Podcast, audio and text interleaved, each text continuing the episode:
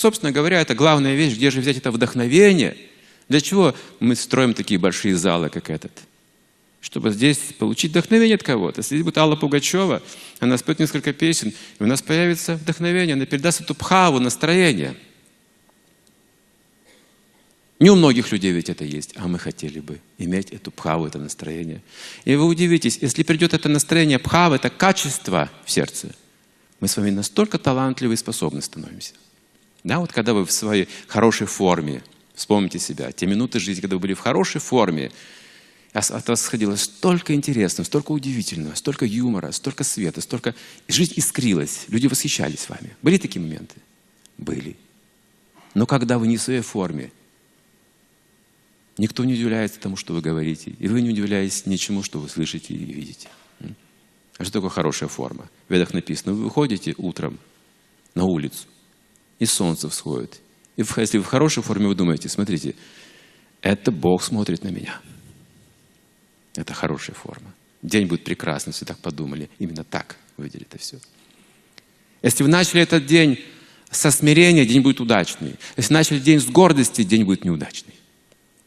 С какой ноги встали? Вот важный момент, видите каком настроении вошли в эту жизнь.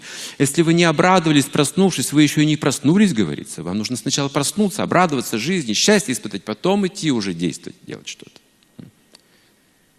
И мы видим, что многие люди, они безрадостно живут. С утра до вечера, какая радость с утра, скажите? Пораньше, в 4 утра, какая радость? Да мы даже никогда не просыпались, может быть, в это время, в 4 часа утра. Это самое важное время для, для того, чтобы формировать внутренние качества, для медитации, потому что все спит, такой покой, глухое время. Это единственное время суток, когда можно немножко подумать о своей жизни и возвысить ум при помощи йоги. Когда ум возвышается вверх, качество человека и сердце очищаются. Утро вечером, говорится, мудренее, потому что утром вы думаете о Боге. Пытайтесь понять свою жизнь, задумывайтесь. Каждый день где-то вы должны час-два просто подумать глубоко о себе, о самосознании, об этой жизни, о своем предназначении. Два часа медитации должно быть. Это минимум. Можно больше. Мы скажем, да, ну и практика у вас. Четыре утра, два часа медитации. Да я же усну, когда я просто упаду без сознания. Нет, вы не упадете без сознания. Почувствуйте огромную бодрость внутри, энергию, пробуждение жизненной силы, если правильно все будете делать. Сон человеку практически не нужен, говорит институт сна.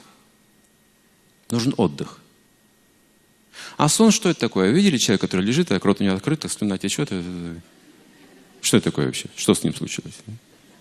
Это в Пуранах написано. А что это за явление? Вот, что с человеком происходит? Вдруг он падает, глаза закатываются у него, рот открывается, слюни текут.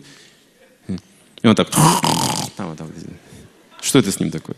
А это говорит, это сон. Невежество охватило его, забвение. Он вообще не здесь, он сейчас вообще ничего не сын, типа не понимает, на него даже смотреть не нужно, говорит, когда он спит.